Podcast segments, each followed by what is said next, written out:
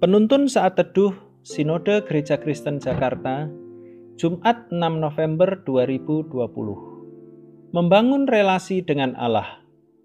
Mazmur 15 ayat 1 sampai 5. Siapa yang boleh datang kepada Tuhan? Mazmur Daud. Tuhan, siapa yang boleh menumpang dalam kemahmu? Siapa yang boleh diam di gunungmu yang kudus?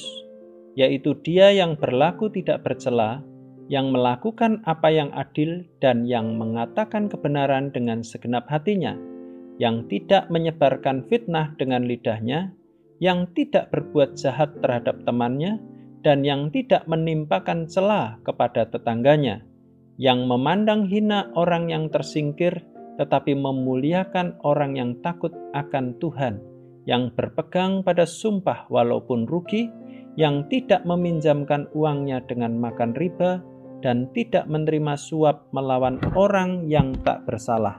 Siapa yang berlaku demikian tidak akan goyah selama-lamanya. Membangun relasi dengan Allah.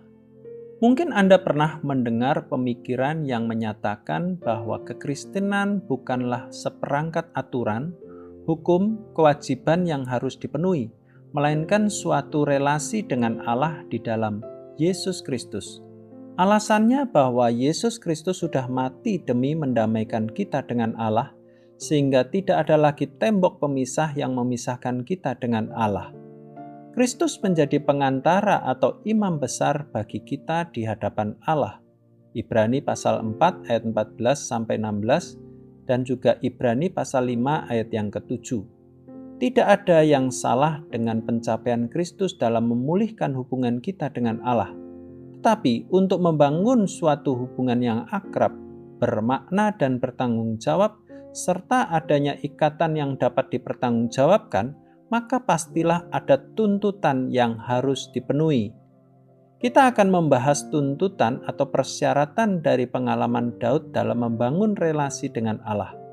Daud bertanya, "Siapakah yang boleh menumpang di kemahmu?" Pertanyaan Daud ini adalah untuk menegaskan persyaratan membangun hubungan dengan Allah dan merupakan ekspresi kerinduan terhadap Allah. Hal ini dipertegas dari kata kemah atau gunung kudus Tuhan yang digambarkan sebagai hadirat Tuhan atau tempat kediaman Tuhan. Apa syaratnya untuk bisa ke tempat kediaman Tuhan? Pertama, hidup tidak bercela atau saleh ayat yang kedua. Hidup yang seperti ini adalah hidup yang tunduk pada Allah yang Maha Kudus, dari dalam hati dan terpancar keluar diterangi oleh kekudusan Tuhan.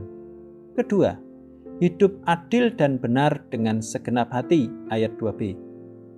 Hidup yang seperti ini adalah hidup yang berintegritas, melakukan kebenaran firman Tuhan.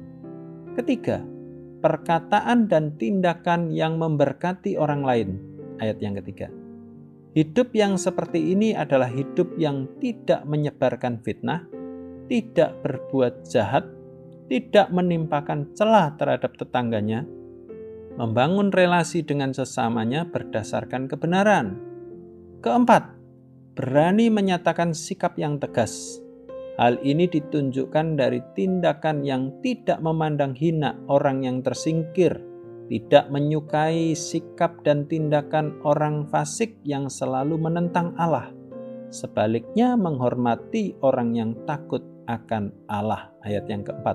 Kelima, bebas dari segala sikap tamak akan uang.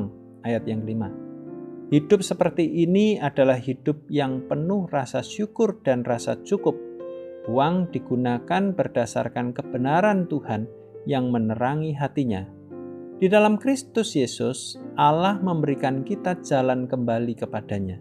Sekarang kita dibawa kembali untuk berelasi dengan Allah.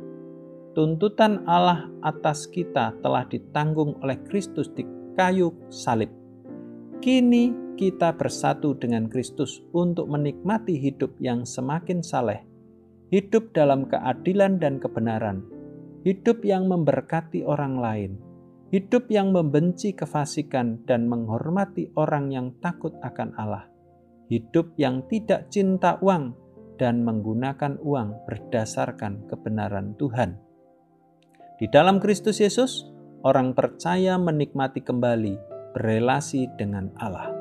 Tuhan Yesus memberkati.